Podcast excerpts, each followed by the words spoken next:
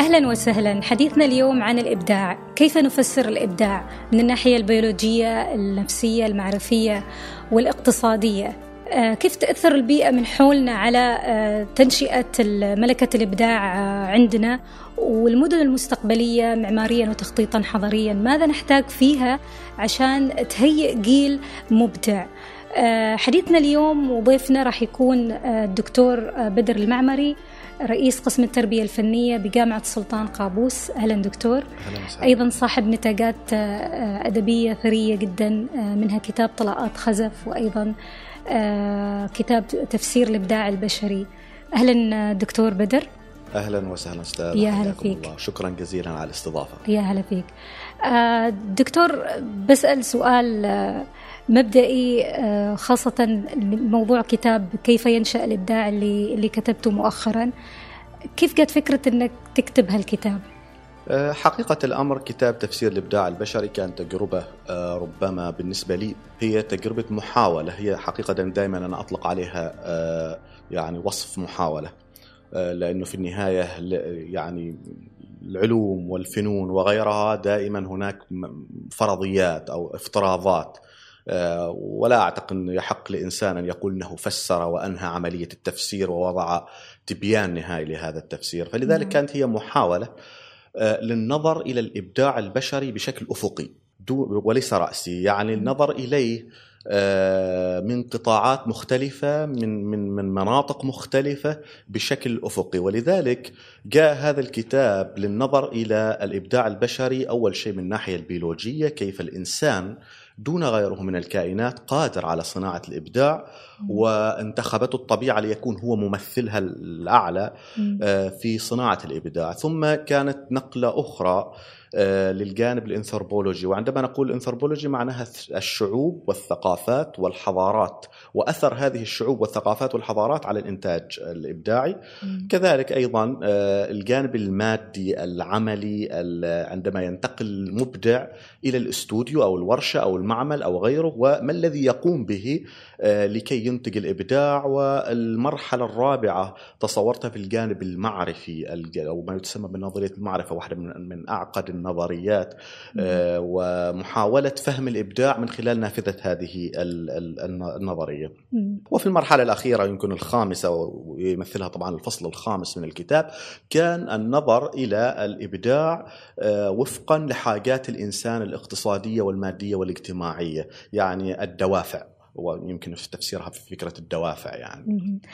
بس دائما نحن نخلط آه، بين الإبداع والابتكار.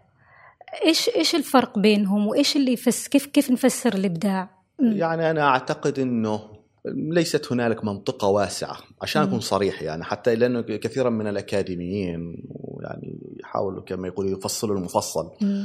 الإبداع والابتكار ربما يكونان يعني مفهومين متقاربين جدا في حقيقة الأمر وهو استخراج شيء جديد آه، من لا شيء يكون له بداية يعني.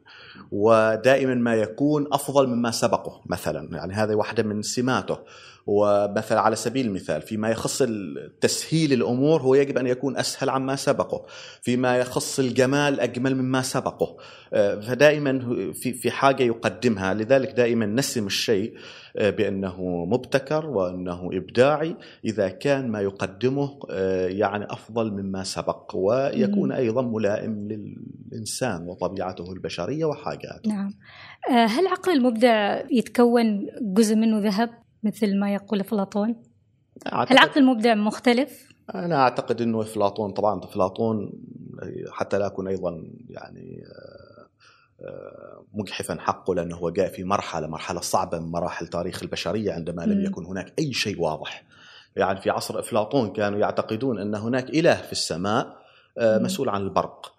ما أعتقد ان اليوم في شخص يجي يعتقد إنه في واحد جالس هناك يصنع البرق صح ولا لا؟ نعم. فهم كانوا في مرحلة مختلفة من مراحل التاريخ وكانوا يقولون كلام اليوم معظمه آه، ليس حقيقيا مم. يعني تلميذ أرسطو ألم يكن يقول إن يعني عدد أسنان النساء أقل من عدد أسنان الرجال يعني لم يكلف أرسطو نفسه إنه يعد أسنان النساء حتى يتأكد ان أسنان النساء والرجال متساوية نعم. فكانت هناك هنالك بعض النظريات الإغريقية بالذات ويعني ليست صحيحة يعني ليست صحيحة بتاتا طبعا نعم. ولكن أيضا لا يعني نستخدم هذا في عملية تقليل من شأن هؤلاء الناس هؤلاء الناس فكروا عندما لم يفكر غيرهم واجتهدوا عندما لم يجتهد غيرهم ولذلك ليس وهو أمر حقيقة الأمر ليس في عصر أفلاطون قديم قبل الميلاد. آه، تعال إلى مرحلة مثلا على سبيل المثال. المرحلة التي اعتقد فيها أن الروح تسكن الدماغ في القرن السابع عشر.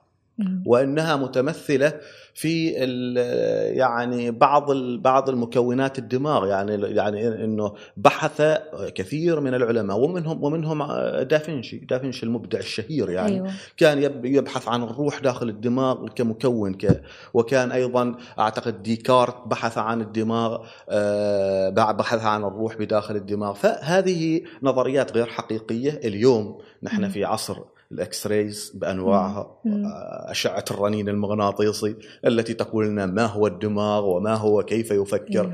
اليوم اليوم عندنا آه، ناس وصلت الحديث عن آه، دور العصبونات داخل الدماغ وعلاقتها بالإبداع. حتى أن النظريات الكبيرة التي تخص آه، الدماغ ومنها مثلا تذكرون دائما الحديث عن إنه مثلا المبدعون يفكرون بالجانب الأيمن والجانب الأيسر وغيرها. حتى هذه النظرية سقطت عام 2013 2016 عندما أتوا بأشعة X-rays آه، متمكنة لأكثر عن ألف شخص يعني أكثر عن ألف شخص وأثبتت نظرية هيمنة أنصاف الدماغ. فانتهت هذه النظرية مثلا عام 2013 فأعتقد أنه يعني الدماغ الآن ربما ربما لم نصل إلى معرفة آليته الحقيقية فيما يخص الإبداع. ولكن الدماغ اليوم قريب من مراحل متقدمة. وفي هذا الشأن ويمكن يكون الفصل الأول من الكتاب كانت أنا سبقته بعبارة حل راما شاندران واحد من أفضل من آه، يعني هو هو يعني أستاذ أعصاب. هندي الأصل امريكي الجنسية. هذا الرجل كان يتكلم يقول نحن عندما نتحدث عن الدماغ البشري وعلاقته بالإبداع لازلنا في مرحلة فاراداي. فاراداي يعني قبل 200 300 سنة. آه هذا رجل آه، عاش طول حياته مع الأدمغة. يعني ولا ويدرك حجم صعوبة فهم الدماغ البشري. إلا إنه هنالك كثير من الأشياء الواضحة اليوم في فيما يخص الدماغ لم تكن واضحة حتى قبل خمسين عاما بسبب بسبب تكنولوجيا يعني. خلينا نكون صريحين. التكنولوجيا اليوم قدمت آه، حلول كثيرة هذه الأشعة المغناطيس الاشعاعات المغناطيسية وغيرها أصبح اليوم في في في الأشعات هذه تستطيع أن ترى مناطق القوة مناطق الضعف عندما يتم وصل هذه الوصلات الإلكترونية بهذه الأجهزة الكمبيوترية ويطلب منك على سبيل المثال أن تقرأ شعرا فيبين هناك نشاط في مناطق معينة. ولكنك إذا طلب منك أن تقوم بعمليات رياضية يتبين أن منطقة النشاط في الدماغ انتقلت في مكان آخر. نعم. يتضح جليا إنه اليوم لدينا من التكنولوجيا لكن لن يكون بدر أو غير بدر على سبيل المثال قادر على إنه يقول والله في وصلنا إلى نظرية نهائية لفهم علاقة الدماغ بالإبداع لأنه هنالك من هو أفضل مني وهنالك من من يعني عاشوا مع الأدمغة داخل غرف العمليات داخل يقولون إنهم لا زالوا في مرحلة فاراداي فعندما يكون هناك ناس آه، ضليعين في الاختصاص ويقول نحن في لازلنا في مرحلة فاراداي فلا يجب أن يأتي اليوم آه، تقرأ كثيرا. يعني مثل هذه النظرية التي افتتحنا بها هذه النقطة أيوة. أنه تقول هنالك جزء من الذهب، الذهب الذهب هو عنصر من العناصر ال 98 التي تكون العالم اليوم وهو عنصر آه، يعني من في جدول مندليف من العناصر السمو النادرة ولا علاقة له بالأجساد البشرية يعني. وإنما هو عبارة عن آه، آه، أنا تكلمت عنه باي ذا في الفصل الرابع عندما تكلمت عن الخامات يعني اختيار الخامات في الإبداع وكان في تقريبا جزء كامل حول فكرة الذهب وكيف الذهب استطاع أنه يسيطر على العالم يعني. فهذه النظرية وغيرها كثير من النظريات اليوم موجودة في حقول الإبداع ليست صحيحة. نعم. اذا نحن نحن نخلق مبدعين لأن لما نكون أطفال نكون مبدعين ويتشك ولا يتشكل الإبداع نحن نكتسبه من خلال المحيط اللي حولنا؟ آه، الإجابة على هذا السؤال دائما هي إنه الأطفال الأطفال الكائنات التي تنمو آه، إذا كان الإبداع موجود أصلا لدى الإنسان ك يعني موجود فيه أصلا فبالتالي يصبح سهل التصنيف إنه الذي ولد مبدعا سيبقى مبدعا ومن لم يولد مبدعا لن يكون مبدعا ولكن مم. أنا أعتقد إنه هنالك مرحلة آه، يوجد استعدادات يوجد استعدادات تمييزية بين البشر خلقت في الإنسان يعني ولكن يبقى المحيط ويبقى الأثر الذي يحصل ما بعد ذلك هو من يتسبب في آه، تكوين المبدع ولذلك لا غرابة مثلا أنك. تجد بعض الدول المبدعين أكثر من غيرها لماذا هل يعني مثلا لو. كانت المسألة مسألة خلق بشري جاهز بالإبداع إذا ما يفترض إنها انها تطلع مثلا في آه، دولة ما مبدعين ودولة أخرى غير مبدعين، منطقة ما مبدعين ومنطقة أخرى غير مبدعين،. فإذا واضح إنه مثلا الدول التي أعطت الإبداع اهتمام كبير في المراحل المبكرة من التعليم صنعت مبدعين لاحقا. الدول التي لم تعطي هذا يعني المكون أو هذا ال- يعني الموضوع أهمية لم يعني بالعكس هي نسفت آه، العقول المبدعة لديها لعدم توفير آه، فرصة البيئة الجيدة. مم. ولذلك دائما يقال مثلا ماذا لو على سبيل المثال لماذا يبدع مب... على سبيل نحن دائما نتحدث عن المبدعين العرب عندما يبدعون خارجا يعني أحمد زويل أعتقد في عام 99 آه، حصل على جائزة نوبل عن ابتكار الفيمتو ثانية لماذا استطاع أحمد زويل أن يقوم بهذا الابتكار في الولايات المتحدة الأمريكية ولم يقم به في بلده. فمع أنه هو الشخص أكيد لديه استعداد أكيد هذا الرجل لديه استعداد استعداد أقصد بيولوجي. بقدرات وإمكانيات آه، فيما يتعلق بال physics فيما يتعلق بال- بالرياضيات وغيرها وغيرها ولكن البيئة هي التي وفرت لديه الفرصة إذا. نعم يعني. إذا الابداع نكتسبه هو آه، غالبا نعم آه، الإبداع آه، يعني هو عبارة عن منتج آه، يعني من البيئة، البيئة هي التي تحقق أدوات الإبداع ولكن هذا لا يعني إنه 100% الموضوع ليس له علاقة بالتكوين البيولوجي لأنه بالتالي آه، لا يمكن إلغاء ذلك يعني نعم. لا يمكن إلغاء. القدرات مثلا يعني التكوين البشري مثلا لديهم بعض الناس قدرات في الماثماتكس لديهم قدرات في في كذا يعني في الهندسة في التصور الذهني المهندسين مثلا المهندسين المعماريين على سبيل المثال. هم أكثر ناس لديهم قدرة على تصور ثلاثي الأبعاد فأنت لا تستطيع أن تقول مثلا آه، تصور ثلاثي الأبعاد متاح للجميع وليست ليس متاحا للجميع ولكن في ناس لديهم استعداد أكثر. فمحظوظ من يتوافق طموحه مع استعداده استعداده. البيولوجي ومع بيئة تساعده يعني لازم في استعداد بيولوجي. yes yes أيوة. لازم. نعم. دكتور بعد الحرب العالمية الثانية ظهرت مفهوم العولمة وحتى يعني بالمعمار ظهر في مفهوم المعمار العالمي. آه، اللي نسميها ال international architecture وفي كل المجالات ظهر كل شيء مثلا عالمي يعني التصاميم عالمية. فهل هذه العولمة آه، تساعد على الإبداع تحفز الإبداع ولا لا؟ تقتل الإبداع. لأنه تطلع عندنا تصاميم يعني تقليد أو طبق الأصل م- متشابهة حول العالم. فإيش إيش رأيك؟ آه خليني أول شيء أقول إنه هناك موقف تجاه العولمة، أنا أعتقد انه ويمكن هذا ذكرته في الفصل الأخير من الكتاب. العولمة بالنسبة لي انتهت الآن ولكن العالم لم ينجح في ابتكار مسمى ما بعدها، فأنا أسميها وسميتها في الكتاب نحن في مرحلة ما بعد العولمة أسوة بما عندما يقول الشخص عندما عند في الفنون مثلا نحن لم مم. ننجح في في إطلاق اسم على مرحلة م- ما بعد الحداثة فقلنا لها ما بعد ما الحداثة بعد الحداثة نعم. فهنا أيضا أنا الآن مم. أعتقد إن نحن في مرحلة ما بعد العولمة. مم. العولمة هي إنه هي عبارة عن دول معينة في العالم قررت إنها تفتح السماوات بين بين القارات والدول عندما احتاجت هي لذلك. وبالتالي العولمة ما بعد الحرب العالمية الثانية لم تكن بذلك الوضوح، أعتقد إن وضوحها الحقيقة كان ما بعد السبعينيات والثمانينيات وبدأ استخدام المصطلح بقوة في التسعينيات. مم. في التسعينيات وأنا يعني من جيل التسعينيات في مرحلة الشباب اللي أيوة. هي كأنه الشباب القراءة أو غيره كنا نستخدم أنا دائما أقول مصطلح العولمة نستخدمه أكثر من اسمائنا كل كل شيء يدخل في مصطلح العولمة.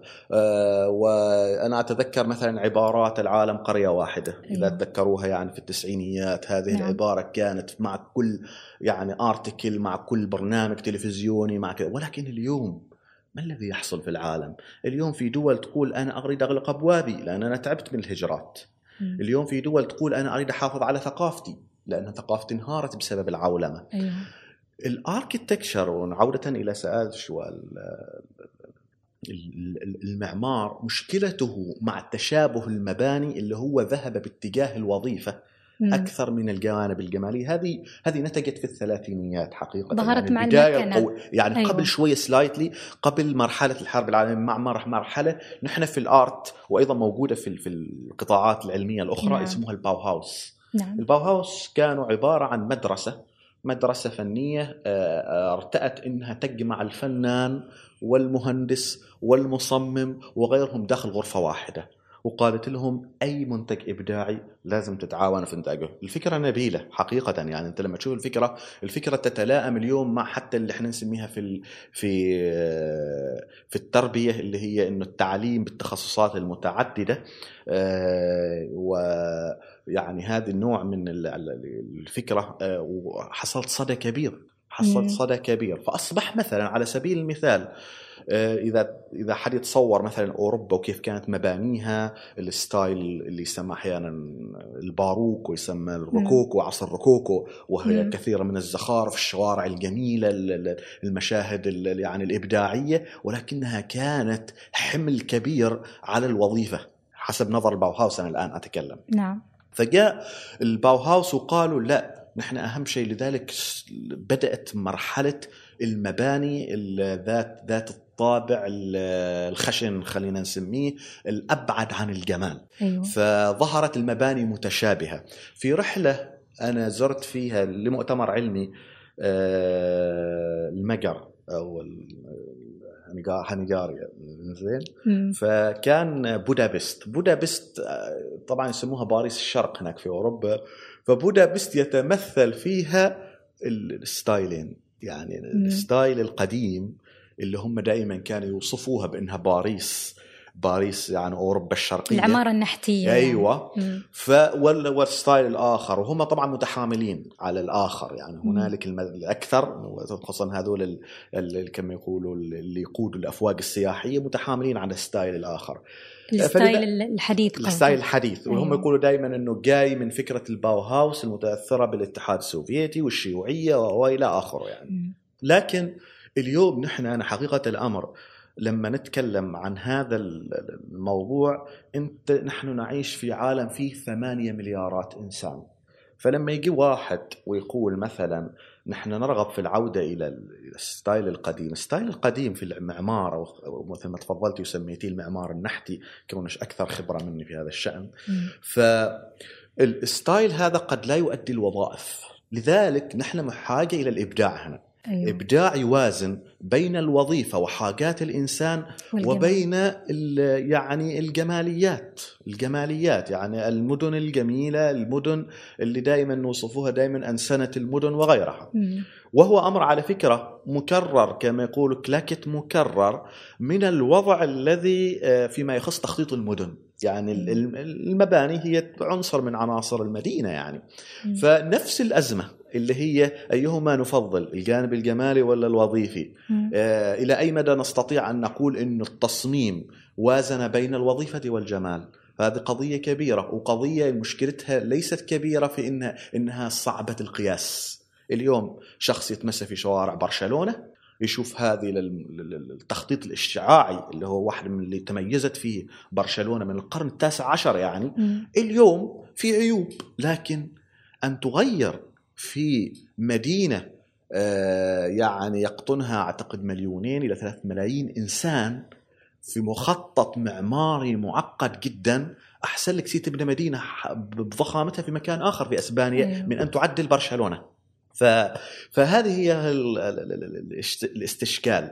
المباني آه، ربما اليوم هناك فريق يتحامل على المباني الحديثة وهناك فريق يتحامل مم. على المباني القديمة في إضعافها للوظيفة وفي إضعافها لل- لل- للوظيفة وهذه في إضعافها للجانب الجمالي. مم. ولكن لذلك نحن اليوم محتاجين إلى ذلك المهندس المعماري الأركتكتشر اللي, اللي قادر أن يجمع بين هذين الطرفين في توازن يكون الإمبريشن فيه على الإنسان عالي.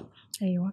بس مع نمو الحركة هذه الإقتصادية ونمو وتزايد كبير في عدد البشر نرجع للسؤال هل التنافسية تزيد من الإبداع ولا ولا تقلل منه؟ طبعا آه، التنافس دائما مع الإبداع لأنه الإنسان يعني لماذا يذهب الإنسان أحيانا للابتكار والإبداع؟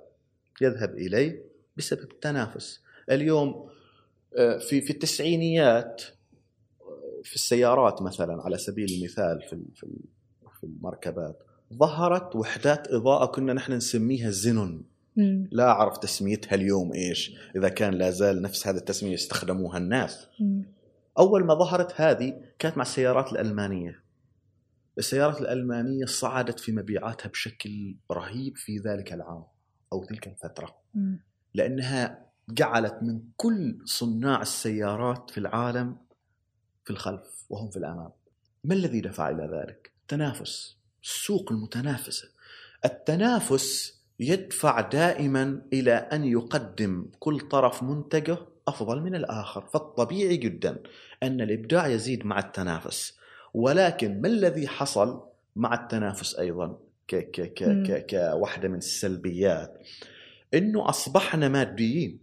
حقيقة يعني يعني أصبح الإنسان مادي عموما الإنسان لن لن أتحدث عن كلشر ولا ولا ليفل معين ولا كذا الإنسان مم. كله الإنسان مم. كله أصبح ماديا بسبب هذا التنافس أيضا تسارع تسارع تسارع المتغيرات لذلك آه، أحيانا لأن الإبداع مسألة محتاجة إلى وقت وأيضا الإبداع مسألة محتاجة إلى أنك تكون حقيقي صادق فيه يظهر نقد على المنتجات. ألم يظهر مثلا نقد على آه، هواتف؟ الهواتف إنه والله هذا مثلا الهاتف الفلاني السنة اللي بعدها ما زاد في شيء. أيوه. ما دائما نسمع هذه العبارة. مم. السبب هو الاستعجال التنافس. فالتنافس هنا ضرره. ضرره في إنه لا تكون المؤسسة الصانعة صادقة مع نفسها. هل هم فعلا أحرزوا تقدم؟ ولا هم قدموا نفس الشيء؟ فأحيانا يلجأوا إلى أشياء يعني غير ذات أهمية لتبرير الاختلاف بين جيل وآخر.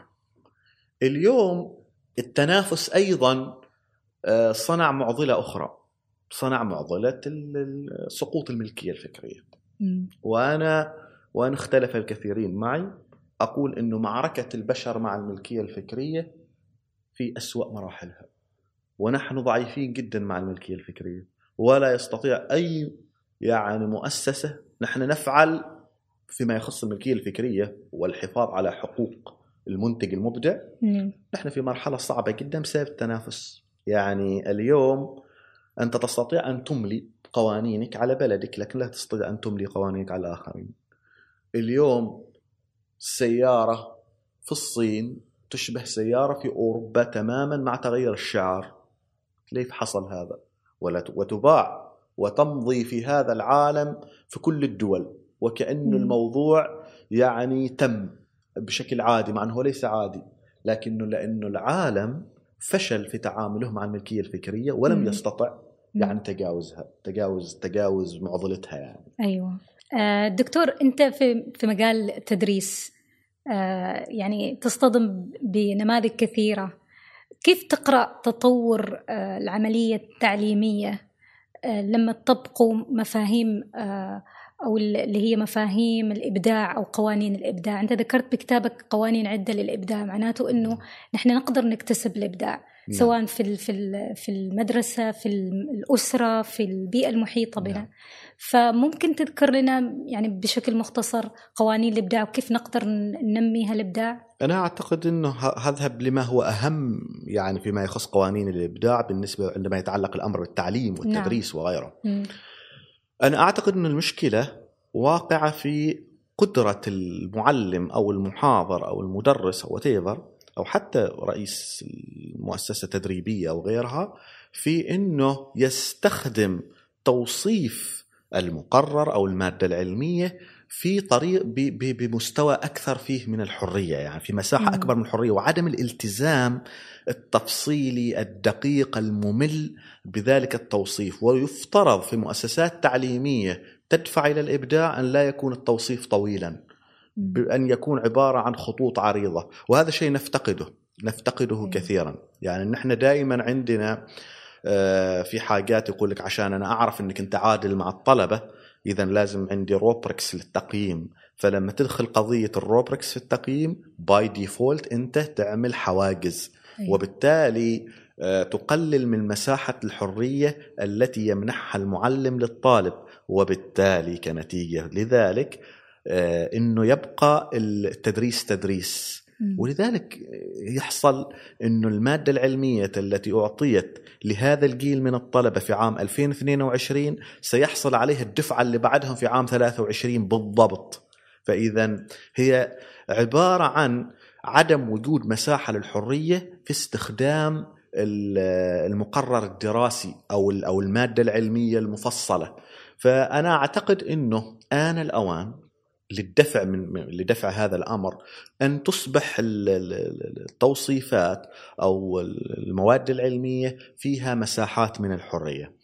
آه، كذلك آه، مهم جدا إنه يكون المعلم نفسه آه، يطور نفسه من ناحية أيوه. كيف يدفع بالإبداع لأنه الإبداع عملية بحاجة إلى يعني تطوير مستمر في ذات المعلم فالمعلم الذي يعني الراكد لن. يستطيع أن يقدم ما هو يعني إبداعي لا يمكن صحيح. لا يمكن لأنه هو مم. راكد مم. وبالتالي آه، قضية تنمية الإبداع قائمة على أحيانا المعلم لأنه هو الأكسل الذي يدور حول الطالب لا يستطيع أن يملي خلينا نتكلم بصراحة. لا في المدرسة ولا في الجامعة ولا في المعهد التدريبي نحن لدينا طالب يملي على المعلم الأصل أن المعلم الذي سيملي فإذا الأفضل أن نعدل في من يملي.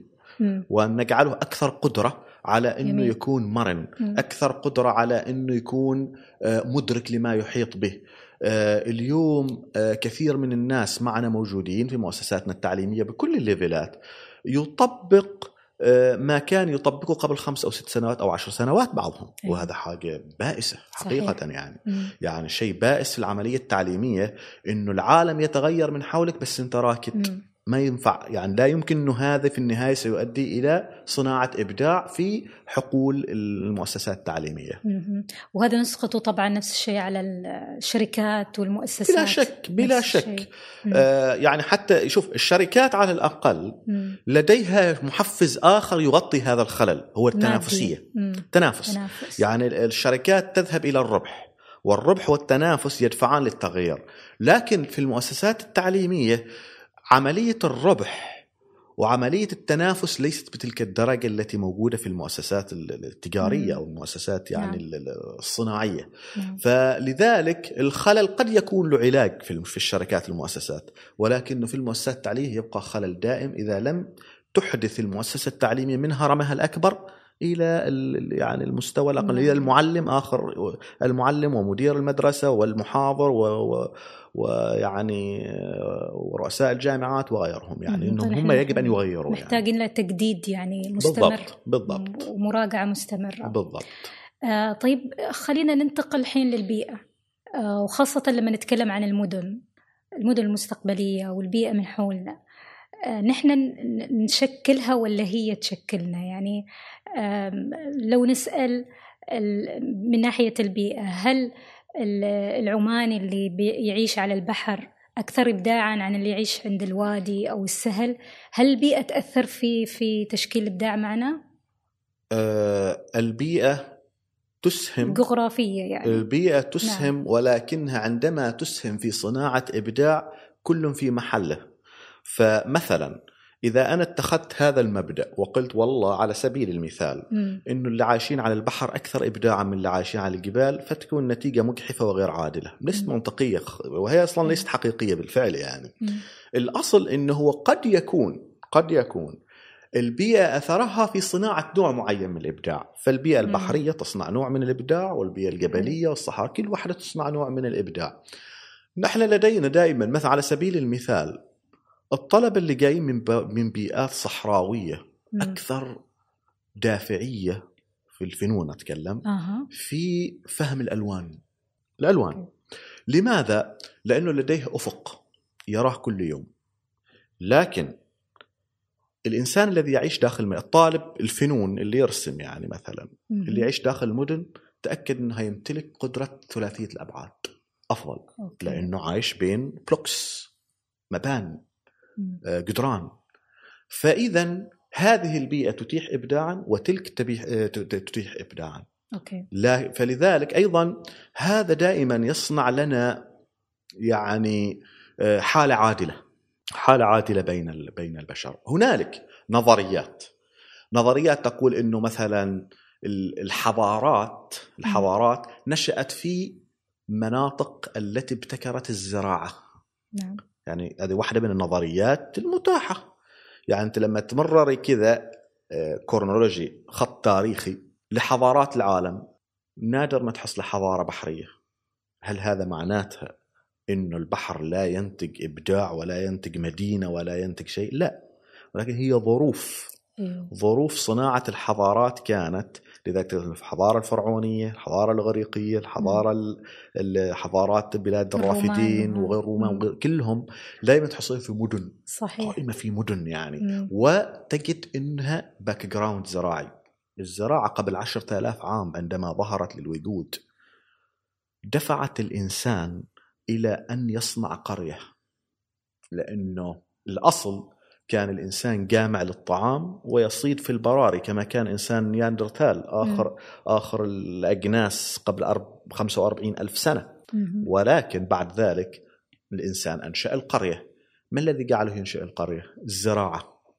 الزراعة. الزراعة است- لأن الزراعة هي منظومة تبادلية وأيضا منظومة تطلب من الإنسان أن يبقى في موقعه ولا ينتقل فهناك ظروف. يعني لا نستطيع أن نقول يعني مثلا أن نلغيها تماما ولكن أيضا من المجحف أن نقول أنه والله البيئات الصحراوية ولا المدن هي أكثر قابلية لصناعة المبدعين. لا أيوه. أنا ما أعتقد أنه هذا صحيح يعني. أوكي. جميل.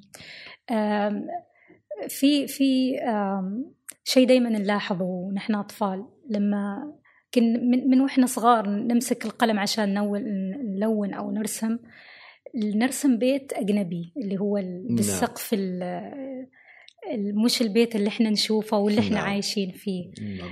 فمعناته إنه اللي حولنا يأثر فينا سواء الميديا ال- اللي نحن نشوفها وإحنا أطفال نشوف رسوم متحركة مثلا وخاصة إنه المحتوى البصري اللي كنا آه، نشوفه يعني مستورد نعم. فكيف كيف نفس الشيء الشيء الملموس البصري يأثر على على الإبداع اللي من حولنا؟ الإجابة على هذا السؤال دائما أنا أستخدم عبارة عندما تترك مكانا فارغا يملأه الآخر. في الثمانينيات صحيح. في الثمانينيات كنا نشاهد مسلسلات رسوم متحركة 90% منها تم إنتاجها في طوكيو في شركة أيوة. واحدة. أيوه.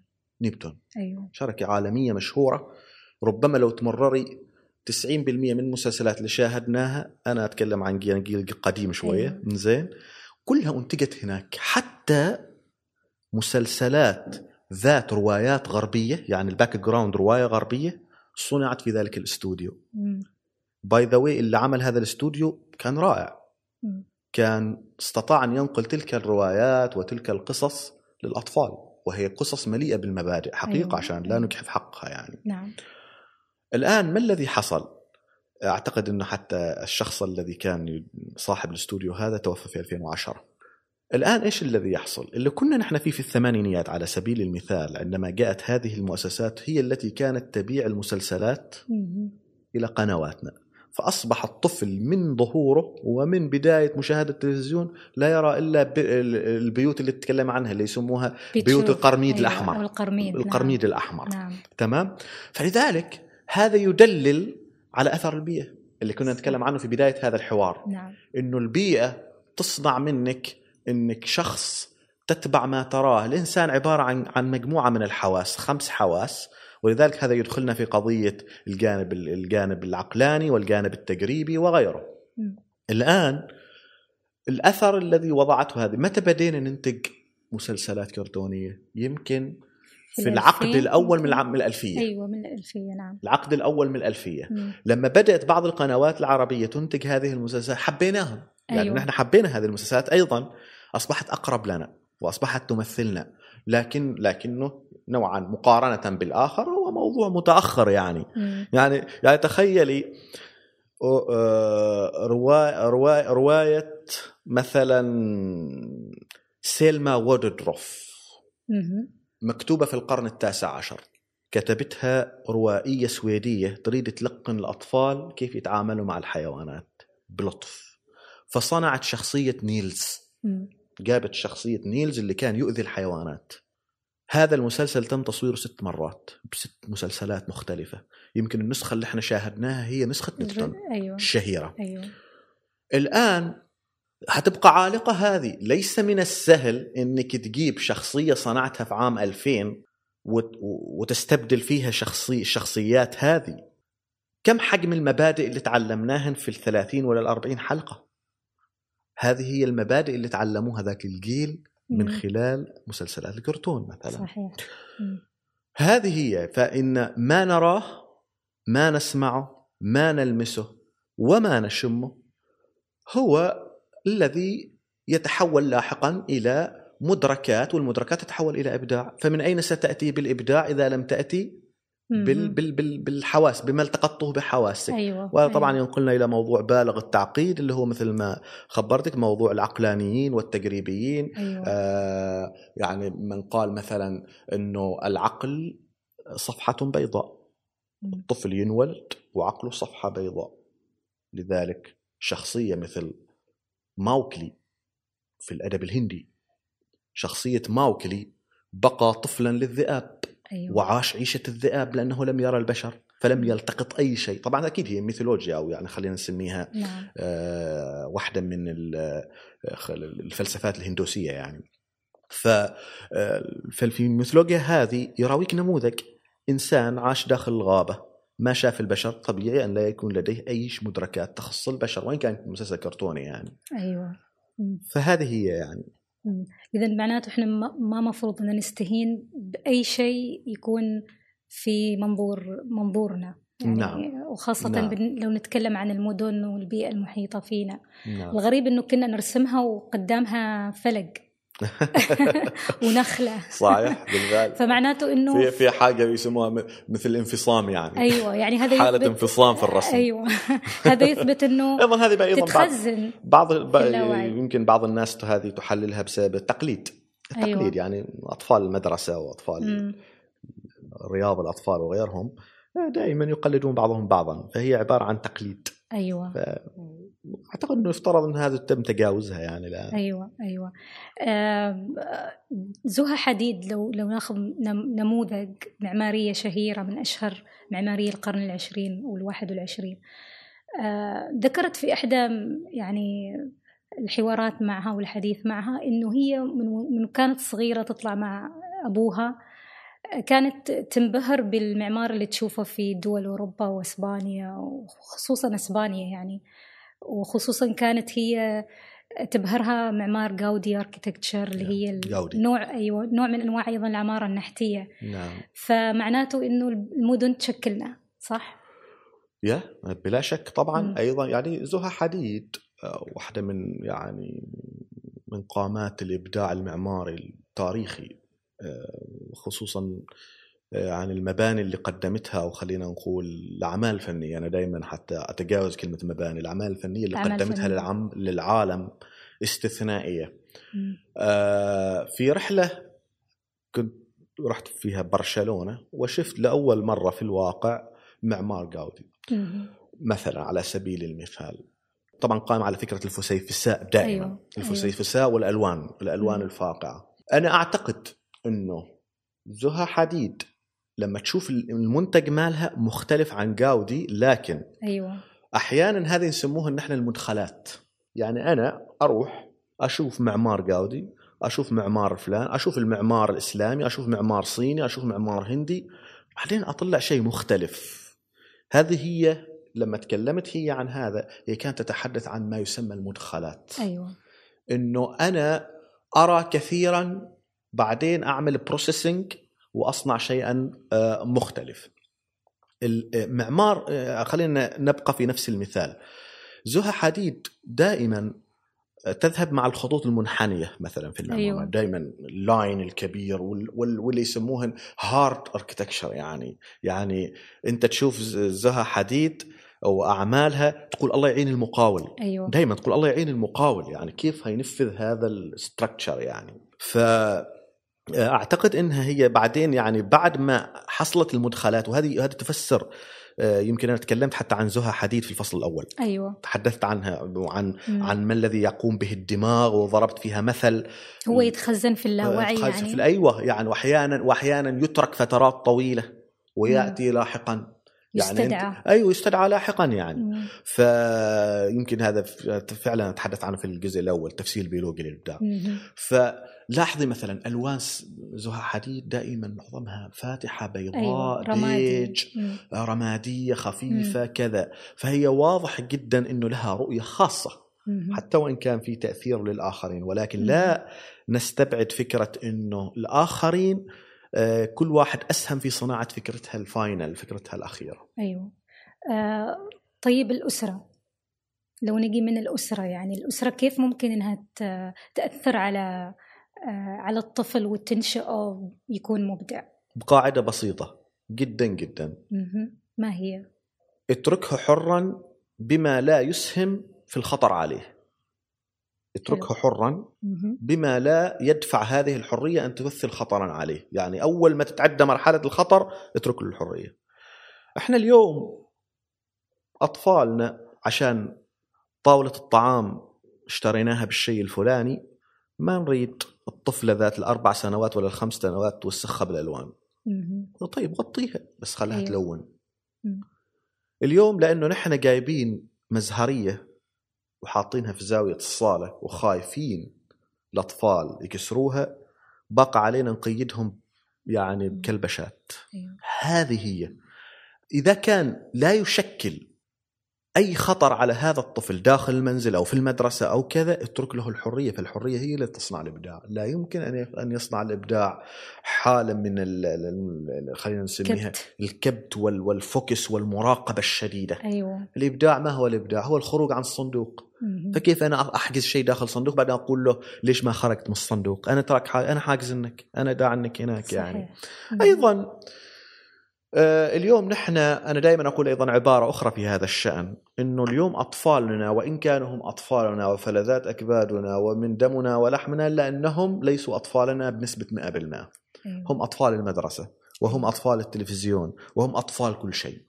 يعني أنا اليوم ما أشكل 100% من عقلية والدي. القنوات الفضائية ماخذه نصيب 15% أيوة. المدرسة 40% الشارع 15% ألا ألا نتفاجأ أحيانا من طلبات أولادنا نقول كيف وصلت لهم ذي الفكرة؟ من وين أيوة. جابوها؟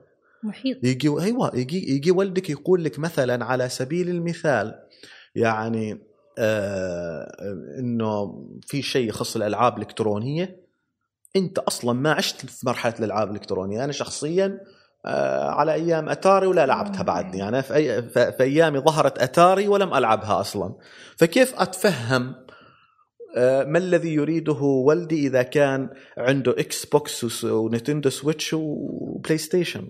كيف أتفهم ما الذي يعني يدور في رأسه؟ أيوة. أنا ذيك الألعاب وهو يلعبهن أنا ما أعرفهن أيوة. في أي عالم يعني. فإذا أعتقد انه واحدة من الأشياء التي يجب يعني الحرص عليها هي حالة توازن. إعطاء حرية, حرية. بما لا يشكل خطر. مع إنه فرويد يقول آه، الكبت النفسي يؤدي إلى الإبداع آه هذه يمكن لا تتماشى مع آه أول شيء سيغموند فرويد مع التقدير العظيم له كعالم يعني أحد مؤثري علم النفس في العالم يعني ما كل نظرياته صمدت صحيح. يعني مم. ما كل نظرياته صمدت فعاد نظرياته اليوم خارج كما يقولوا آه، خارج حدود العلم أيوه يعني نظريات سيغموند. فرويد ليست كامل يعني اليوم اللي إحنا في ال... يمكن أواخرها كان بعضها في التسعينيات إنها كان لها اعتبار علمي رصين ولكنها سقطت. يعني سقطت من حيز العلم يعني. وأصبحت خارج ال- المنظومة ال- ال- العلمية خارج البارادايم يسموه البارادايم العلمي أو النموذج الإرشادي للعلم. فهي الآن خارجه. مع ذلك مع ذلك نعم ربما في بعض الأحيان يحصل ذلك. يحصل. إنه أحيانا وضع معين يدفع إلى إنتاج. علمي إنتاج إبداعي بسبب ذلك الوضع وفي كثير من الأشياء نحن نحن حصلت في حياتنا في حياة البشرية قائمة على هذا الاساس يعني فلا نستطيع أن نقول أيضا 100% إنه حالات الضغط ال- أو الكبت لا تسهم في صناعة الإبداع ولكن ليست قاعدة أيضا أيوة. ليست ما يصير إنها تكون. قاعدة لأنه أحيانا بعض المبدعين يوم يوم تحصلهم وتلتقي بهم وتجلس معهم تقريبا عنده zero مشاكل في الحياة. أيوه. فهمتي؟ فاذا لا قواعد في هذا الشأن. ولكن يمكن. يوجد cases يوجد حالات. يعني آه، مثلا الاتصالات. طيران. هذه الإنسان ما ما اندف- يعني ذهب لها ذهب لها بسبب آه، ضعف حيلة يعني ذهب إليها ضعف حيلة ولا ما الإنسان اللي الله خلقه برجول يمشي على الأرض ما لماذا يريد أن يتشبه بالطيور؟ مم. يعني الحاجة دفعت إليه ذلك. فهي في أشياء نحن كبشر نذهب إليها بسبب أشياء أخرى ضغوطات. وغيرها أيضا مم. دفاع يعني أنت لما تنظري أي ابتكار مرتبط بالدفاع أيوه هذا أكيد ذهبت إليه يعني مم. آه، الأسلحة الإنقاذ أي شيء هذا ذهبنا إليه مضطرين نعم الحاجة أم الاختراع الحاجة يعني. الحاجة هذه لم تنتج عن حالة ركود أيوه لم نعم. تنتج عن حالة ركود مهم. يعني في الحرب العالمية الثانية أنا دخلت المتحف يسموه Imperial Museum في مانشستر في Imperial Museum يوجد section كبير ما الحلول الذي قام به الإنجليز عندما بدأ النازيين يقصفوا لندن ويقصفوا مدن بريطانيا؟ ما الحلول؟ يعني كيف كانوا يخزنون البسكويت؟ أيوه. لأن البسكويت كان هو الحل الوحيد عشان يعيشوا لو حاصرت ألمانيا المملكة المتحدة. فهمتيني؟ نعم. فأحيانا تذهب بعض الأمم تذهب بعض الأمم لحلول آه، قسرية. اليوم اليوم نحن عندنا مشكلات صحية. مشكلات صحية من العيار الثقيل آه، يعني في الوقت اللي أنا جالس الحين فيه أشرب شاي كرك مرتاح في غيري موجود داخل معمل يحاول يطور لقاح. أيوه يطور هذا اللقاح لأسباب مرتبطة بحاجة الإنسان القصوى بحاجة الإنسان اللي اللي اللي تكلم عنها سيغمون فرويد أيوه. اللي هي تحت الضغط نعم. أو تحت تحت الكبت تريد حل لمشكلة جاثمة على صدر البشرية أيوه آه، دكتور هل الإنسان العماني مبدع؟ هل البيئة المحيطة فيه تساعده على الإبداع؟ بشكل عام هل عندنا تجارب إبداعية؟ طبعا طبعا بلا شك بلا شك أول شيء لا لا, لا تستثني أي أمة في الأرض من الإبداع هذه قاعدة أساسية. لأنه خلق هذا الكون بعدل والعدل يعني أن تتاح الفرصة للجميع. الإنسان العماني مبدع نعم ولكنه يمكن أن يكون مبدع أفضل مما. هو أكثر أيوة. أيوة. الوضع ال- يعني في هنالك أشياء موجودة أو خلينا نقول محفزات مهم. تبعث الإبداع سواء في المنظومة التعليمية سواء في في منظومة دعم المشاريع الصغيرة والمتوسطة. آه، في منظومة مثلا إتاحة الفرصة إتاحة الفرصة لجيل شاب يستطيع أن يقدم شيئا مختلفا مهم. آه هذه لو أتيحت هذه الفرص هيكون ال- الوضع أفضل بلا شك. طيب هيكون خ- أفضل. خلينا نتكلم عن المدن. دائما نتحدث عن أنسنة المدن و... وعن تطوير المدن عشان تشكل جيل إبداعي. نعم. التكنولوجيا هل نحن بحاجة لمدن مستقبلية آه، ذكية عشان ننتج جيل مبدع؟ عندنا مدن جديدة مثلا مدينة سلطان هيثم يعول عليها أنها راح تشكل جيل مبدع. نعم. فإيش رأيك؟ أنا أعتقد إنه أول شيء يمكن أن نؤسس هذا الاجابه على هذا السؤال نؤسسها على فكرة انسنه المدن. انسنه المدن مشروع بشري لم ليس مرتبط طبعا ببلد معين وإنما هو حاجة إنسانية اليوم. هنالك دول سبقتنا آه يعني على سبيل المثال.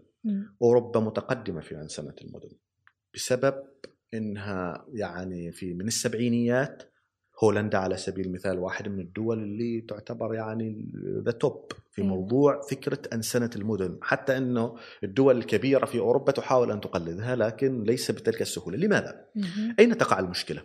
تقع المشكلة إنه لو أنا أصنع هاتف ولا أصنع جهاز صغير ولا حاجة إذا لم أوفق فالضرر بسيط. سأصنع غيره بسيط. لكن المدينة لو خضيتيها على على أساس إنها إنها إنها منتج أيوة. منتج واحد. فهي فهي مشروع ليس من السهل إعادته. لذلك أعتقد عند المخططين مخططي المدن دائما عندهم مقولة شهيرة. يقول لك أبني مدينة من جديد خيرا من أيوة. أقوم بتعديل مدينة صحيح. قديمة.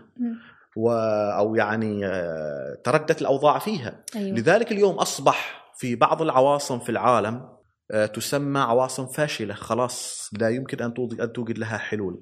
السبب بسيط للغاية أنت أعطيت مساحات شاسعة. ولكن أنت مصر على أن تجمع كل البشر في مكان واحد غريب مثلا على سبيل المثال من الغرابة أن تجد عاصمة مثل باريس ضخمة قديمة عريقة لكن سكانها أعتقد من ثلاثة مليون يمكن أيوة.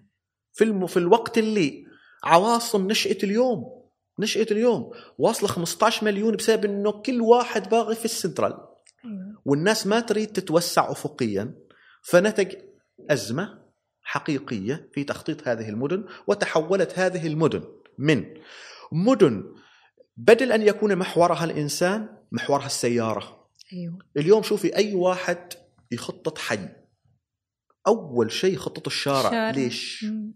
ما لأنه يعني هو يهمه الإنسان اللي هيمشي أو صاحب الدراجة الهوائية لا هامة السيارة اللي هتمشي لذلك الآن أصبحت المركبة أو السيارة هي واحدة من أهم معضلات تخطيط المدن. وأي تخطيط للمدينة قائم على أساس إني اي كير أهتم لأجل السيارة هو تخطيط من بدايته خطر وقد يؤدي إلى نتيجة وخيمة. اذا أنا أول شيء أبدأ بالإنسان.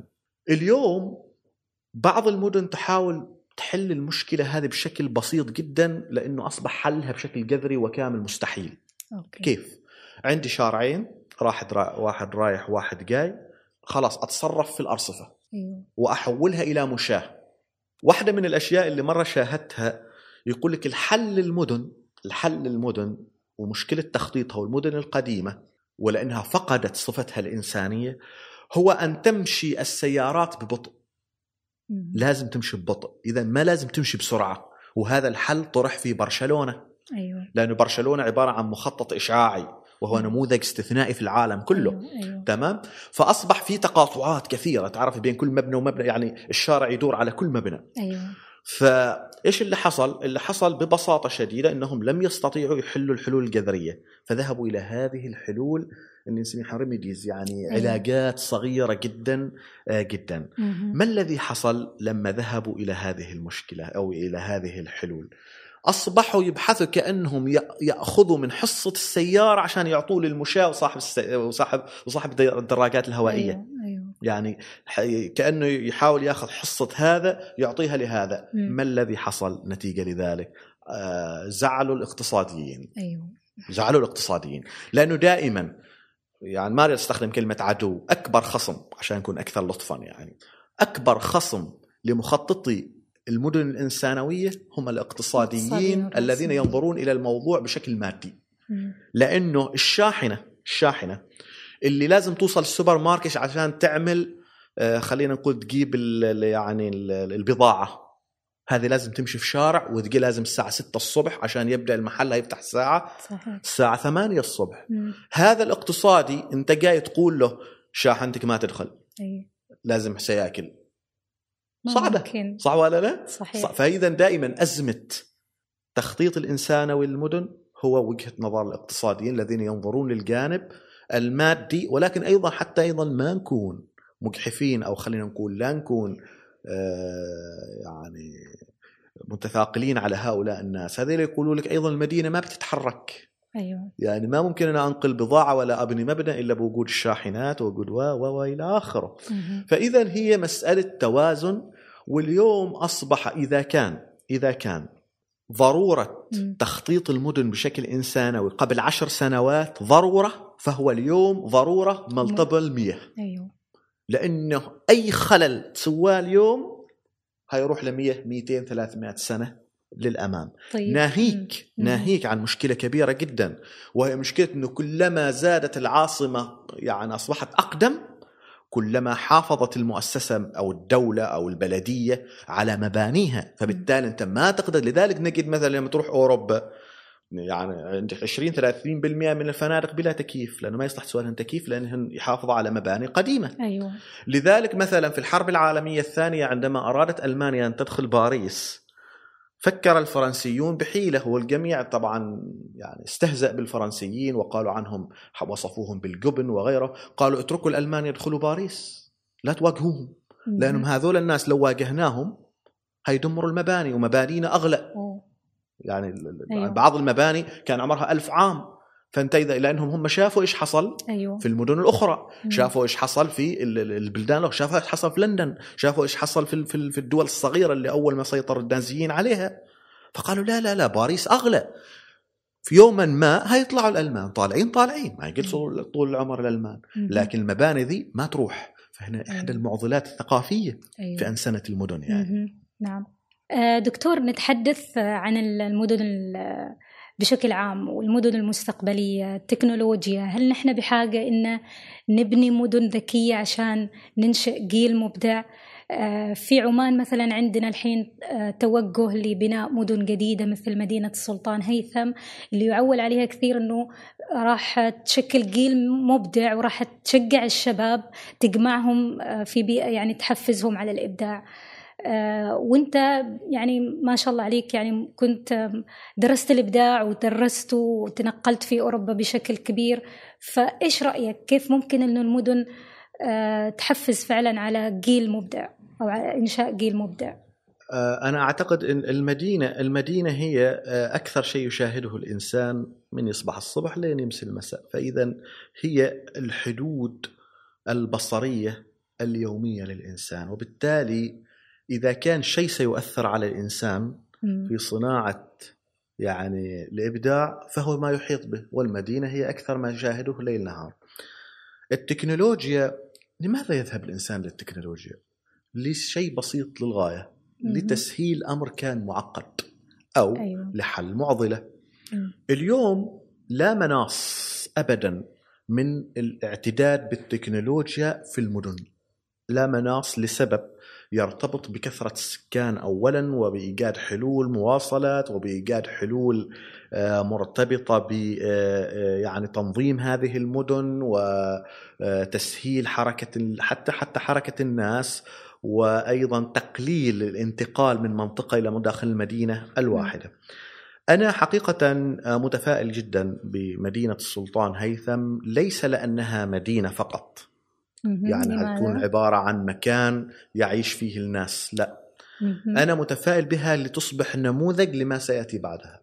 يعني الآن كل ما ستقدمه هذه المدينة يفترض أن يكون في أعلى المستويات فيما يخص بناء مدن مستقبلية. وعليه من سيأتون لاحقا أو المدن التي ستلحقها ستكون هذه نموذج لهم. آه المدينة مدينة السلطان هيثم أنا اطلعت على مخططها. الموجود يعني. آه، بها مساحات خضراء كثيرة بها بها يعني آه، آه، بيئة مشاه جيدة وعالية المستوى فيها المدن الرياضية فيها كل شيء يعني. فهذه هي نموذج استثنائي لصناعة مدينة. الآن الذي سيتم تنفيذه على أرض الواقع هو ما سيكون نموذج للآخرين.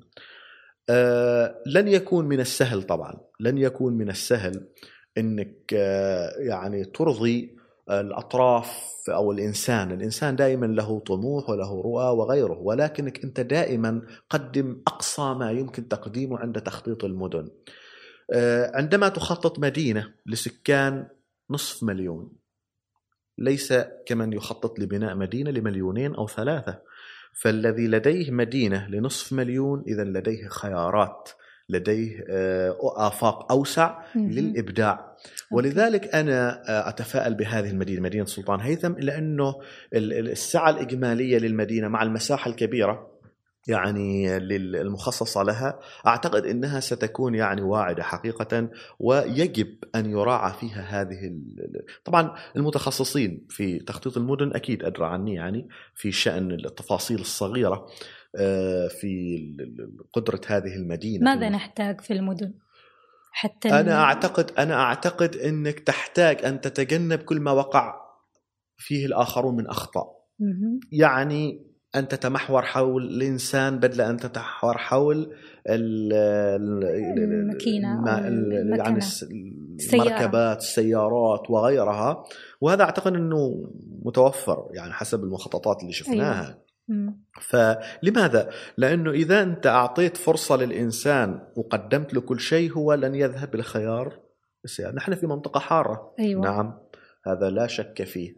لكن آه يعني لما يجي معك أنت الشتاء على سبيل المثال يصبح الشتاء مناسب معي أنا للحركة الخارجية من اللي عنده ثلج وصقيع. أيوه.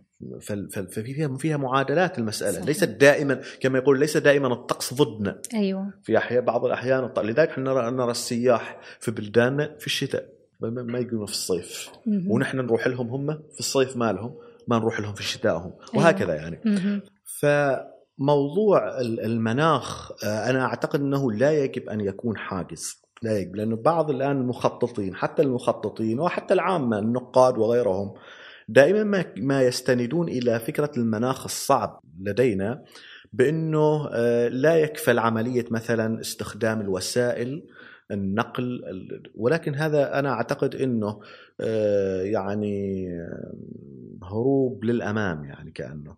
أعتقد أنه نحن بما أننا يعني نعيش في هذه المنطقة يجب أن نصنع حلولنا. بالضبط. لا يجب لا يجب أن ننتظر الآخر. الآخر يصنع حلول لبيئته. فأنت صح. تصنع حلول لبيئتك.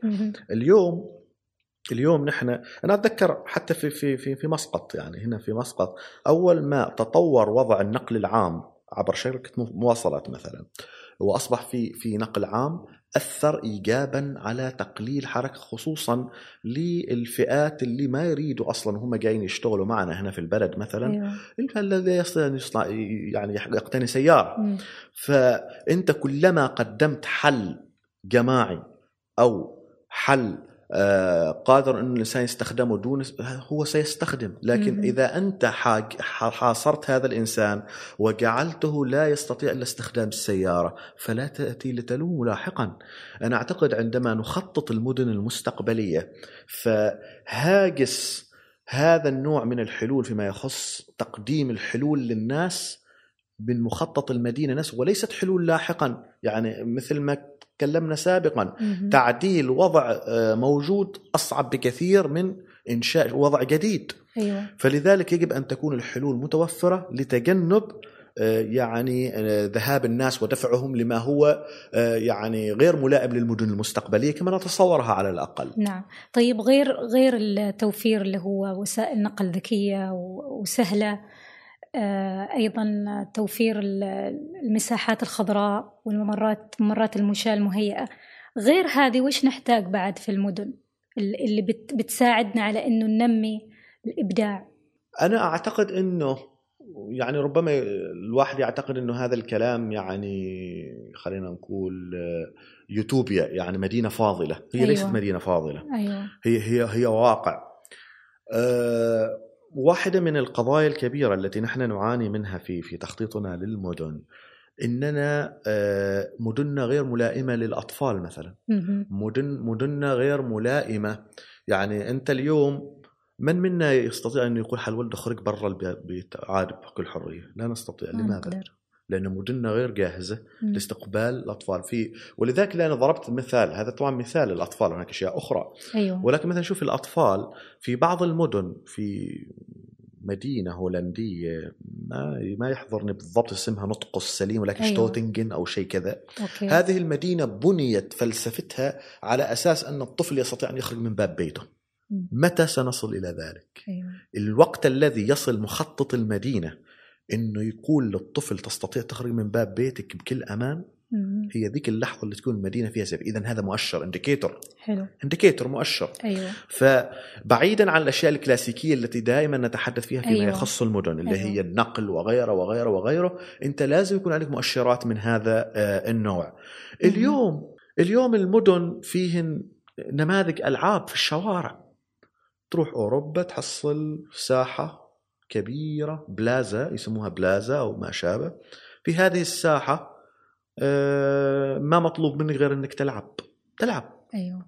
هذه هي هذه هي تحقيق نموذج الحقيقة للمدينة الأطفال يلعبون الكبار يلعبون آه، كم مرة شفنا في بعض المدن في. في الساحات شطرنج آه، أيوة. الحجر ماله بحجم الإنسان مثلا سبيل جيم حتى الجيم أو برا أيوة، يكون كل شيء يعني. هذه هذه هذه واحدة من النماذج أيضا أيوة. يعني خروج الأطفال آه،. الألعاب في أشياء صغيرة يسموها يعني tiny things أيوه الأشياء الصغيرة هذه هي اللي تعطيني مؤشر أن المدينة ناجحة ولا لا أيوه طيب المدينة اللي ال basics مالها أو الأساسات مالها مثلا المجاري، الكهرباء وغيرها ما تكون بذلك الشكل التقليدي المعطل لأي تنمية قادمة، okay. يعني هنالك اليوم لا زلنا نرى آه، مثلا غرف الكهرباء ومحركات وسط الشوارع. مهم. اليوم هذا المفترض إحنا تجاوزناه من زمان.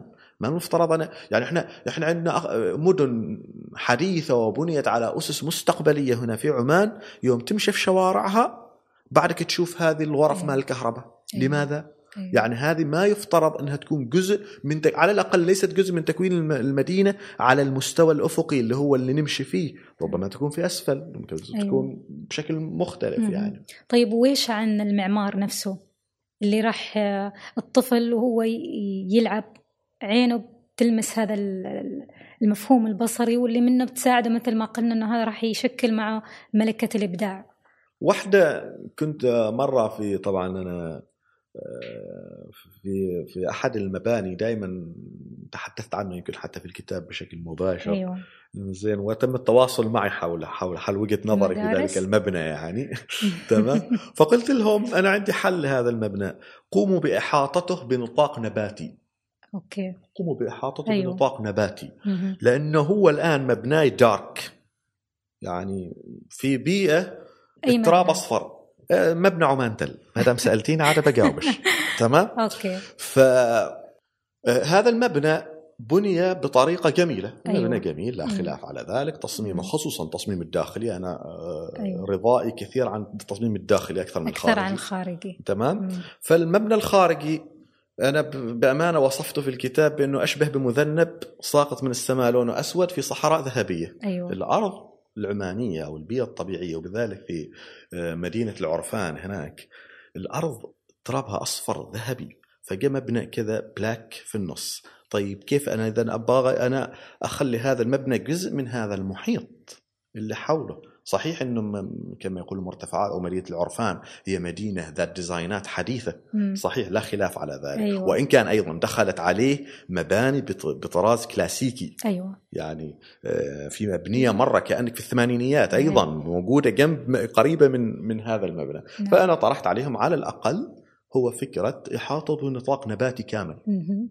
هذا النطاق النباتي سيكون إن شاء الله حل يعني للهيئة الخارجية للمبنى. okay. فإذا النطاقات النباتية هي حل دائما لكل المدن المكتظة ومدن ال concrete. أيوه.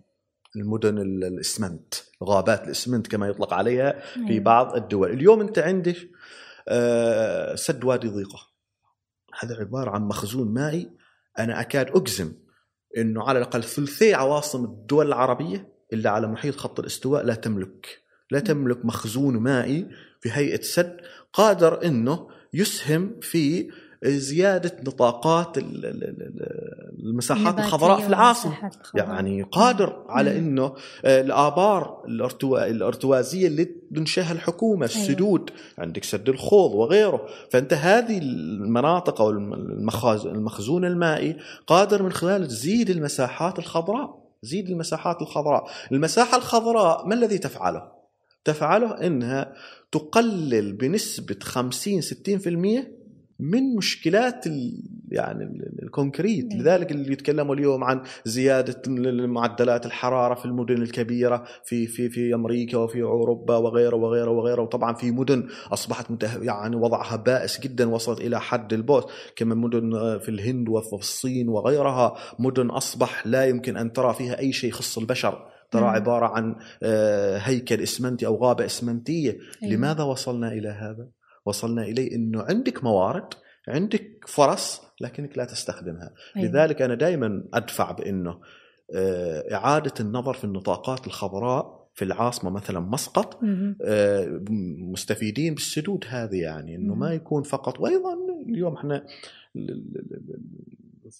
10 20 متر اليوم أنت تحفر في العاصمة مسقط لأن مسقط مش زراعية أيوه فأنت الماء رايح رايح عليك صحيح رايح رايح. تمام أنت ما إنك تو ت- زارع بو يعني أو شيء كذا لا أيوة. خلاص استخدم هذا الماء على الأقل في زياده النطاقات الخضراء تشوفي هذه الحدائق الصغيرة في بلوكات المعبيله مثلا. هي عبارة عن مساحات وفي هنا العاب للأطفال بسيطة أيوة. لكن ما دائما خضراء أنا المفترض هذه حتى لو أزودها كل واحدة ببيرش يمنع ما الذي يمنع ترى ترى هو للبلد وللناس يعني. فإذا أعتقد إنه يجب أن يكون هناك مخطط. للاستفاده من الموارد المائية في تحسين وضع النطاقات الخضراء وممكن نستفيد من نعرف وش نستخدم يعني وش هي أيوة. النباتات اللي بتنمو يعني معنا طيب في المدينة يعني نفس الشيء لما نقول مدن مستقبل هل ممكن إنه ننشئ مراكز تربط المبدعين؟ يعني هل المبدعين محتاجين يكونوا في مراكز تجمعهم ولا يشتغلوا بشكل منفصل؟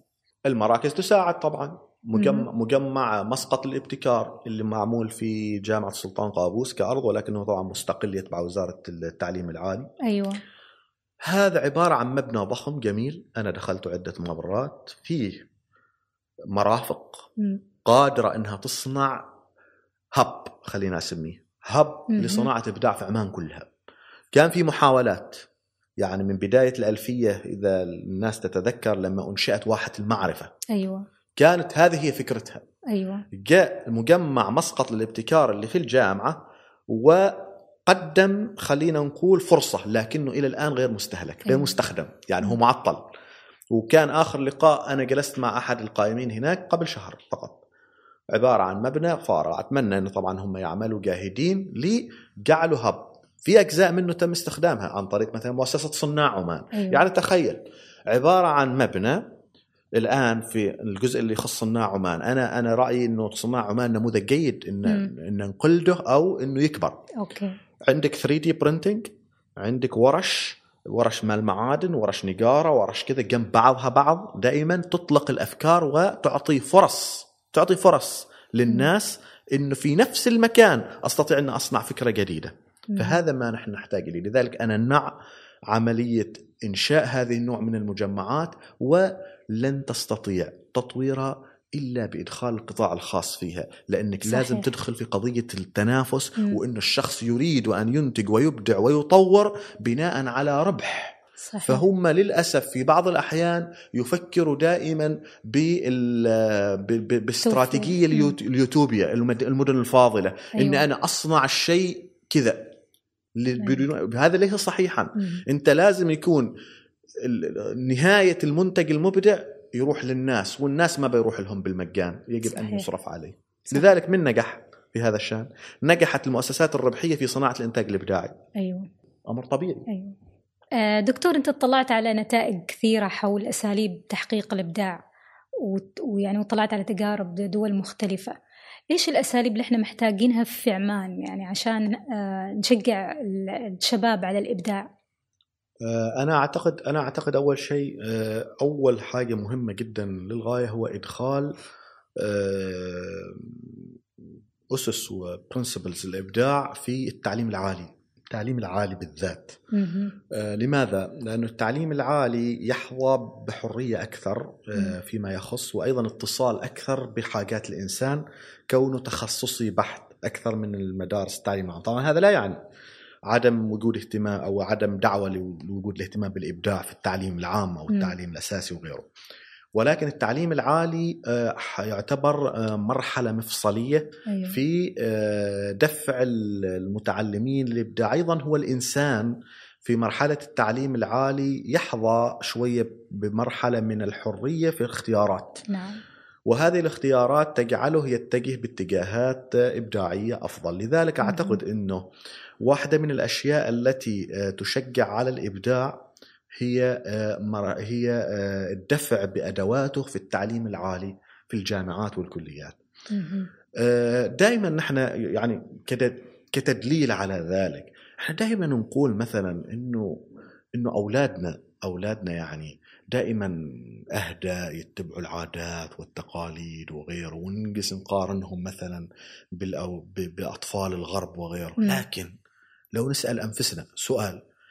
كيف هذا اللي متعود على العادات والنظام والتقاليد؟ بعدين ما يصبح مبدع وهذاك اللي يتحول إلى مبدع. أيوة. الإجابة إنه هذيلاك عندهم style معين ارتضوه لنفسهم لأنفسهم في المراحل المبكرة في الحياة. لكن عندما ذهبوا إلى التعليم مراحل التعليم العالي اللي هو السن 18 إلى 26 أصبح لديهم استراتيجية مختلفة وأصبح يحظوا بفرص أعلى. لذلك تحولت دولهم إلى دول إبداعية. okay. هذه هي هذا هو السبب أيوة. والأصل ال- القاعدة إذا خذيناها بال basic مفترض اللي كما يقولوا اللي متربي زين هو اللي يعني يد- يعني أكثر ذهاب إلى النظام وإلى الإبداع وإلى آخره. فإذا المرحلة هذه أيضا هذه المرحلة يدرك فيها الإنسان آه، ما الذي حصل وماذا يحتاج أن يطور. أيوة. في المدرسة لا يستطيع في صحيح. المدرسة هو يلا يلا يحص يعرف إيش هو حصل معه أيوة. إيش هو الموجود أصلا صحيح لكن صحيح. في مرحلة الجامعات هو يعرف حدود ما الذي يمتلكه الإنسان وما الذي هو يستطيع أن يس- يعمله إلى إضافة أو ما تسمى contribution to knowledge أيوة. تمام. فإذا أنا دائما آه، أقول أنه مرحلة الجامعية المرحلة التي تمتد من سن 18 سنة إلى 26 سنة هي مرحلة يجب أن يعاد النظر فيها وأن تتاح الفرص فيها بشكل مكثف. لي آه، يعني آه، يعني توفير و- وبلاتفورم جيد للإنتاج الإبداعي يعني. أيوة جميل. وهذا يمكن يكون الفرق الشاسع وسبب تردي اوضاع الإبداع في الدول مش بس العربية تراها دول كثير من العالم كل ما يسمونه هم آه، وإن كنت أنا أختلف في تسمية العالم النامي وغيره وغيره يعني. أيوه أيوه. آه طيب أخيرا دكتور إحنا دائما نطالب يعني نطالب مؤسساتنا بتوفير يعني ال- الأساليب اللي تشجعنا على الإبداع. إحنا في مكتب مثلا نطالب إنه البيئة تكون مهيئة أو مهيئة للإبداع نطالب إنه مكاتبنا تكون مصممة مرتبة بيئة اللي نسميها بيئة تكون بيئة محفزة إبداعية. لكن إيش دور الفرد نفسه كيف يكون هو آه، عنده حس المسؤولية عنده شغف الشغف اللي يخليه يبدع اللي يخليه يفكر إنه هو ترى مسؤول آه، على يعني آه، على البيئة اللي هو فيها مسؤول إنه هو ينتج مسؤول إنه هو يساهم في تطوير البلد اللي هو فيه نعم.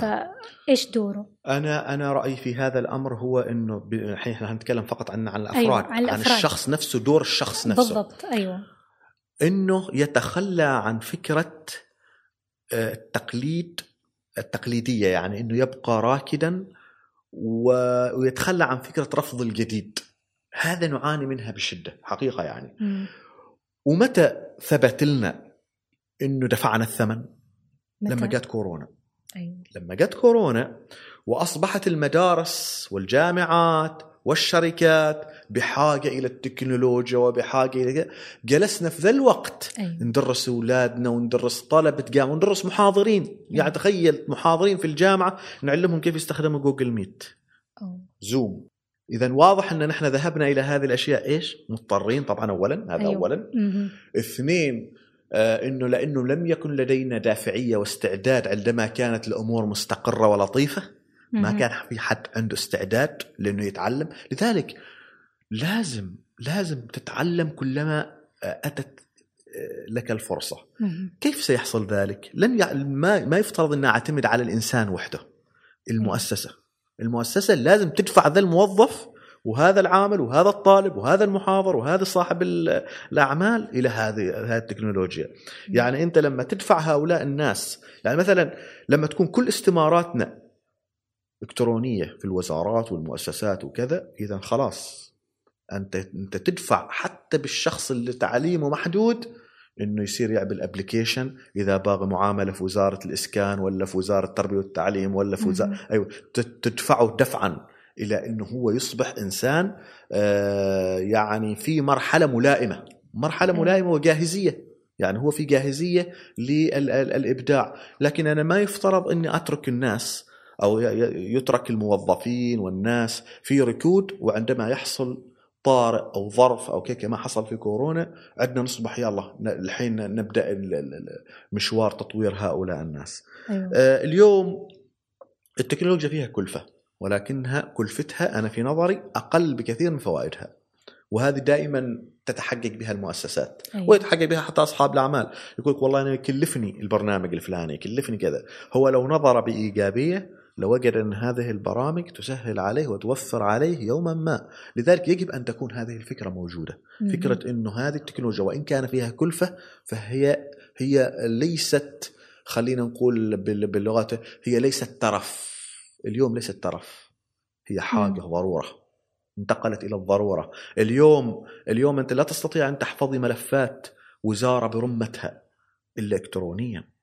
الكترونيا لازم احفظه ولازم ولا أستطيع ان ألبي حاجات الناس أنا اليوم لو أفتح موضوع معين يعني تخيلي مثلا تسجيل حسابات بنكية للأطفال اللي الآن أيوة. يعني شيء مهم أيوة. صح ولا لا؟ أيوه تخيل إنك لازم تروح البنك اليوم أيوة. مثلا لو كان كذا.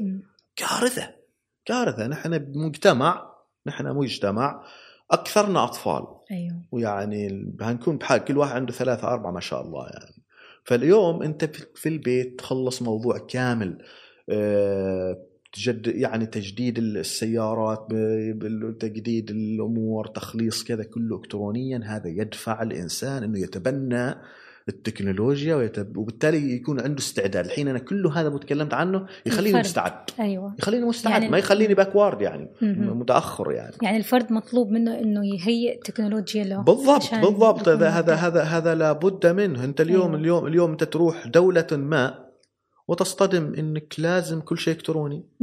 تروح آه، مثلا آه، شركة معينة أنت تسوي ابلكيشن الوعي الوعي بالتفاصيل الصغيرة. للتكنولوجيا هذه آه، يخسر يخسر يعني يعني عدم الوعي فيها يعني أيوة. يعني إذا ما وعيت إلى طريقة اليوم اليوم اليوم معاملاتنا المالية 90% منها إلكترونية. إذا كان وعيك ضعيف فقد تتعرض للخسارة. ويعني هو, هو ليس من فراغ انتشار يعني الانتحال وانتصار وال يعني. ما خلتنا التكنولوجيا كسولين؟ آه. كل شيء موجود. حتى لما أريد أفكر أدخل برامج يعني موجود فيها كثير أفكار و... وأستنبط منها وأستلهم منها. حصل. أيوه. ومتوقع. مم. متوقع يعني لا يوجد شيء يأتي إلا ويعني في جوانب خير وجوانب شر. لكن مم. العقل هو الذي يعني يستطيع أنك يعني تتعامل مع الوضع. ويتحكم جيبي جيبي اصغر أصغر جهاز قديم نعرفه. مهم. الراديو التلفزيون. أليس مم. هذا من حوالي 100 عام الآن عمرهن؟ تقريبا. ما في مضار. لكن صحيح. هل لكنه استمر. اليوم لا زال التلفزيون في بيتنا. التلفزيون أول ما ظهر يمكن في عام 1926 أو أو في الفترات هذه.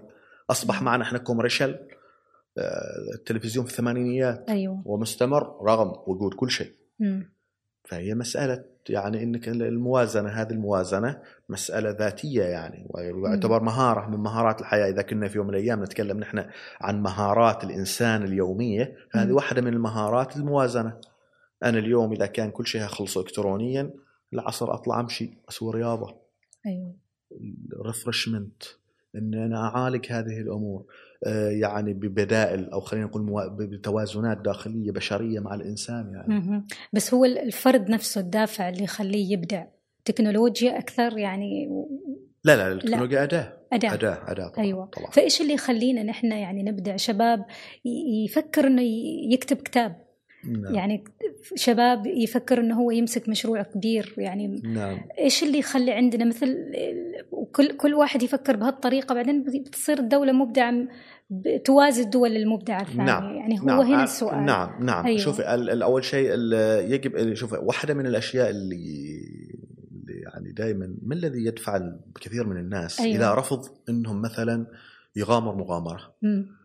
أنت اليوم محتاج أنت اليوم محتاج جزء من منظومة التعليم في أمان وخصوصا ما يخص ريادة الأعمال على سبيل المثال حتى. التعليم العام ها أيوة. يعني رياده تعليم. الأعمال مم. إنك تكسب هؤلاء الناس فكرة القراءة القرآن القراءة اليوم يعني ما سهل تكتسبها إذا وحدك بعد تكتسبها مشوارك طويل لكنك أنت لازم اليوم تعلم الأقران في. المدارس فكرة فكرة ريادة الأعمال تحطها في راسهم على الأقل في ذي المرحلة. في الجامعة تترسخ. اليوم اليوم واحدة من الأشياء التي تطالب تطالب بها جامعة السلطان قابوس في جميع التخصصات إنه لازم يدخل مقرر ريادة الأعمال في كل تخصص.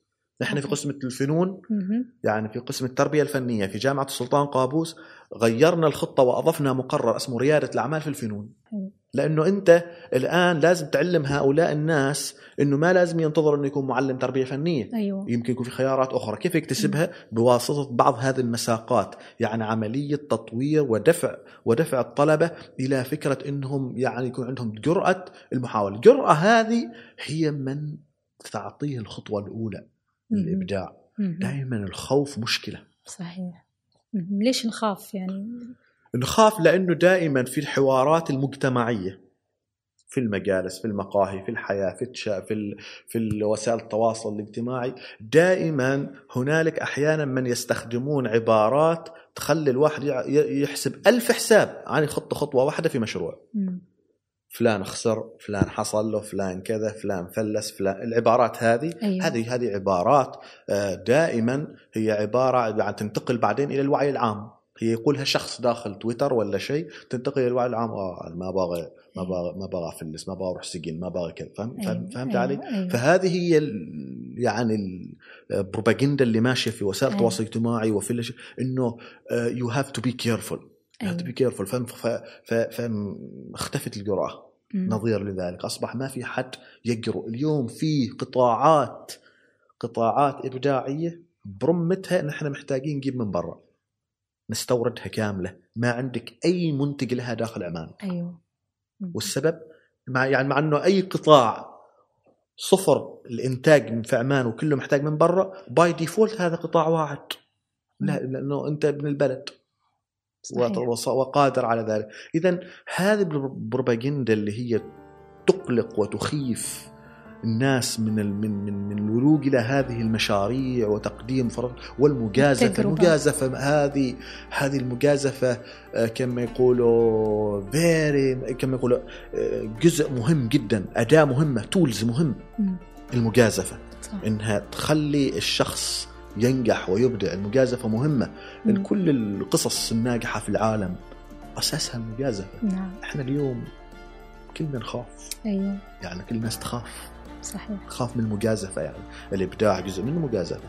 لا تستطيع أن أن تنكر ذلك يعني آه طيب دكتور شكرا جزيلا. يعني الحديث معك جدا مشوق وحديث الإبداع يعني طويل. يمكن كثير أسئلة تجي في البال بس ما نقدر نغطيها في حلقة واحدة.